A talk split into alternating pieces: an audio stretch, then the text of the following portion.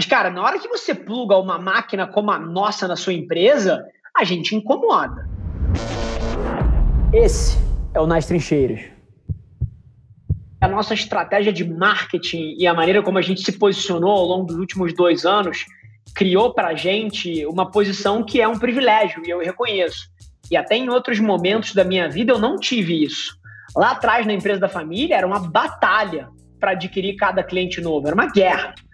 Na Avellari, na Adventures, eu vivo um outro espectro dessa moeda. É que a gente tem excesso de demanda. A gente não consegue atender todos os clientes que chegam. Nesse exato momento do tempo, cara, o meu WhatsApp aqui, ele tem vinte e cinco mensagens não lidas nas últimas três horas.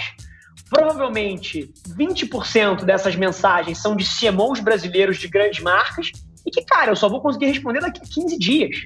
Porque eu não tenho tempo, a gente está com excesso de demanda em cima do negócio por conta do lançamento, sim, tem um pico, mas de alguma maneira essa sempre foi a realidade. Então, ao longo do tempo, a gente, pelo nosso posicionamento e pelos resultados que a gente gera, a gente tem estado numa posição, e mais uma vez, não me achem arrogante, porque não vem de arrogância, vem de falta de tempo, mas a gente de alguma maneira pôde escolher as empresas com quem a gente trabalhava. Então, quando alguém chega pra gente, é uma posição que desafio todo mundo que tá ouvindo a gente a tentar se colocar nela.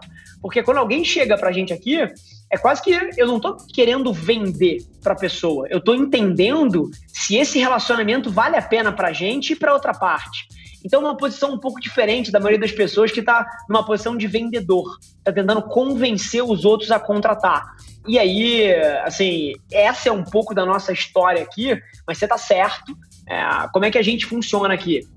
Uma empresa define que quer trabalhar com a gente, a gente entende que faz sentido essa parceria, é uma escolha mútua, no nosso caso, a gente escolhe e o cliente escolhe.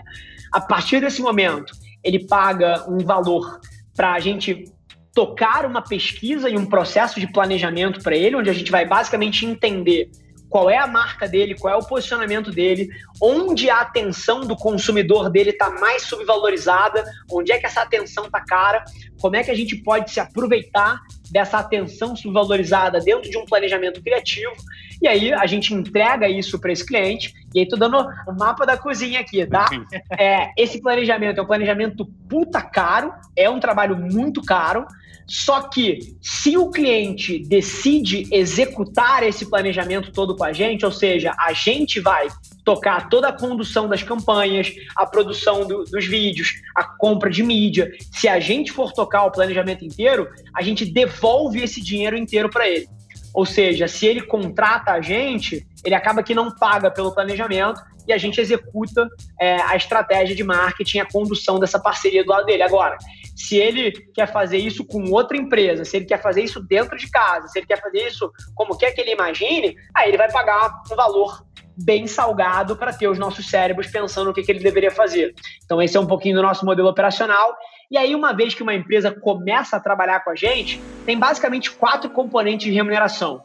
Um é o componente de estratégia, que é basicamente a nossa opinião estratégica sobre o negócio do cliente e sobre marketing e comunicação, que é basicamente o que dá o direito do cliente passar um telefone e ligar para cá para pedir uma opinião. Então, tem uma parte do nosso orçamento para cliente que tem a ver com estratégia. A partir dessa estratégia, se desdobra um volume de criação. Então, a gente vai fazer não sei quantas campanhas, não sei quantos criativos, não sei quantos vídeos, não sei quantos textos, não sei quantas artes. Então, tem um volume de criação que se desdobra e o valor que ele paga pela criação é uma função desse volume. É, tem um terceiro componente, que é o componente de mídia e dados. Então, para a gente administrar todo o data lake que esse cara tem e toda a compra de mídia, a gente cobra um, uma parte disso também. E depois tem uma terceira parte, que é a produção. Então, a, a, aquele volume de criativos ali que eu falei em cima, ele é só a criação dessas peças. Agora, a produção dessas peças é uma outra componente que aí tem a ver com a nossa produtora aqui, se a gente vai produzir ou não esses noventa e sete vídeos, quarenta e três campanhas, duzentas e quarenta e sete fotos. Então, basicamente, tem um componente de estratégia, um componente de criação, um componente de produção e um componente de mídia e dados. Basicamente assim que é o nosso modelo de negócio, abrindo, talvez pela primeira vez na história, o nosso modelo aqui para vocês. Eu acredito que ao longo do tempo, algumas vezes a gente entendeu que o que a gente faz de melhor aqui não era o que ele queria. Ele achava que ele queria, mas, cara, na hora que você pluga uma máquina como a nossa na sua empresa, a gente incomoda. Porque a gente vai puxar, cara, as barreiras criativas, a gente vai puxar barreiras de velocidade, a gente vai puxar certos drivers de inovação. E é muito curioso, essa pergunta é incrível, cara, porque tem empresa que acha que quer isso e na hora que pluga a gente na estrutura, vira inferno na terra. Porque, cara, o cara, na verdade, ele não queria uma estrutura ágil, criativa, ele queria comando e controle. Ele queria aprovar cada uma das campanhas que está saindo, e a gente está botando duzentas e setenta e três campanhas para fora por dia. Então, assim, tem cliente que na hora que ele me vê falando, ele fala assim, caralho, é meu sonho esse negócio. Mas na hora que pluga a estrutura, ele fala assim, caralho, meu pesadelo esse negócio. Tá me criando problema.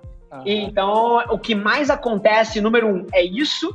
E número dois, que eu acho incrível, e aí eu abro para vocês aqui, independente de tudo que vocês me ouvem falar, de velocidade, volume, que qualidade é uma função de velocidade e de impacto, que se está setenta por cento pronto, isso deveria ir online, deveria ser testado, que criatividade é a variável do sucesso, que você precisa ser ousado. Vocês sabem o speech inteiro. Eu diria que os nossos clientes executam só vinte por cento das coisas que eu falo. Hum. E o resto dos oitenta por cento, eles ainda estão pensando se eles têm coragem de fazer. Então, isso é uma outra realidade que acontece aqui também, mais uma vez, abrindo a cozinha para vocês. Inclusive, essa semana eu estava num, num debate super interessante com o C M O de uma grande empresa brasileira, e ele estava me falando, estava eu e ele na sala, naquele xadrez executivo é, clássico, e ele estava me falando, Rafa, sabe qual é o teu principal problema? E ele falou, cara, tem uma porta aqui, tem uma porta na sala, e a Adventures, cara, é uma empresa que ignora a porta e ela mete a cara no vidro, ela quebra o vidro e ela passa.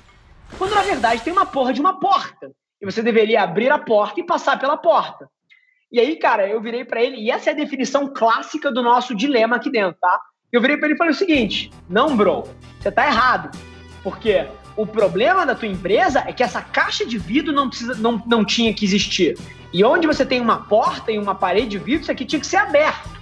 Então, na verdade, não sou eu que estou errado, é você que está burocrático, é você que ainda não enxergou como o mundo tem que ser. Então, essa história daqui que aconteceu essa semana é o arquétipo do desafio que a gente passa aqui dentro, que exemplifica um pouco do choque de cultura, quando eventualmente a gente bota para dentro algum cliente que acha que quer o que a gente traz, mas na verdade o cara ainda quer a caixa de vidro, que é uma ilusão de inovação, não é uma inovação radical. Esse foi mais um episódio da nossa experiência em áudio e, como eu já falei, eu adoraria saber que você está gostando do que a gente está compartilhando por aqui. Então não esquece, se você está tirando valor desse conteúdo, ia significar o mundo para mim que você tirasse um print da sua tela, postasse no Stories me marcando, e aproveita para ir na sua plataforma favorita também e deixar um rating de cinco estrelas e um comentário lá, ajudando a gente a construir essa comunidade tão vibrante que move o Brasil para frente através do empreendedorismo e que fala desse Brasil que dá certo. É um prazer ter vocês comigo e a gente se vê no próximo episódio do podcast.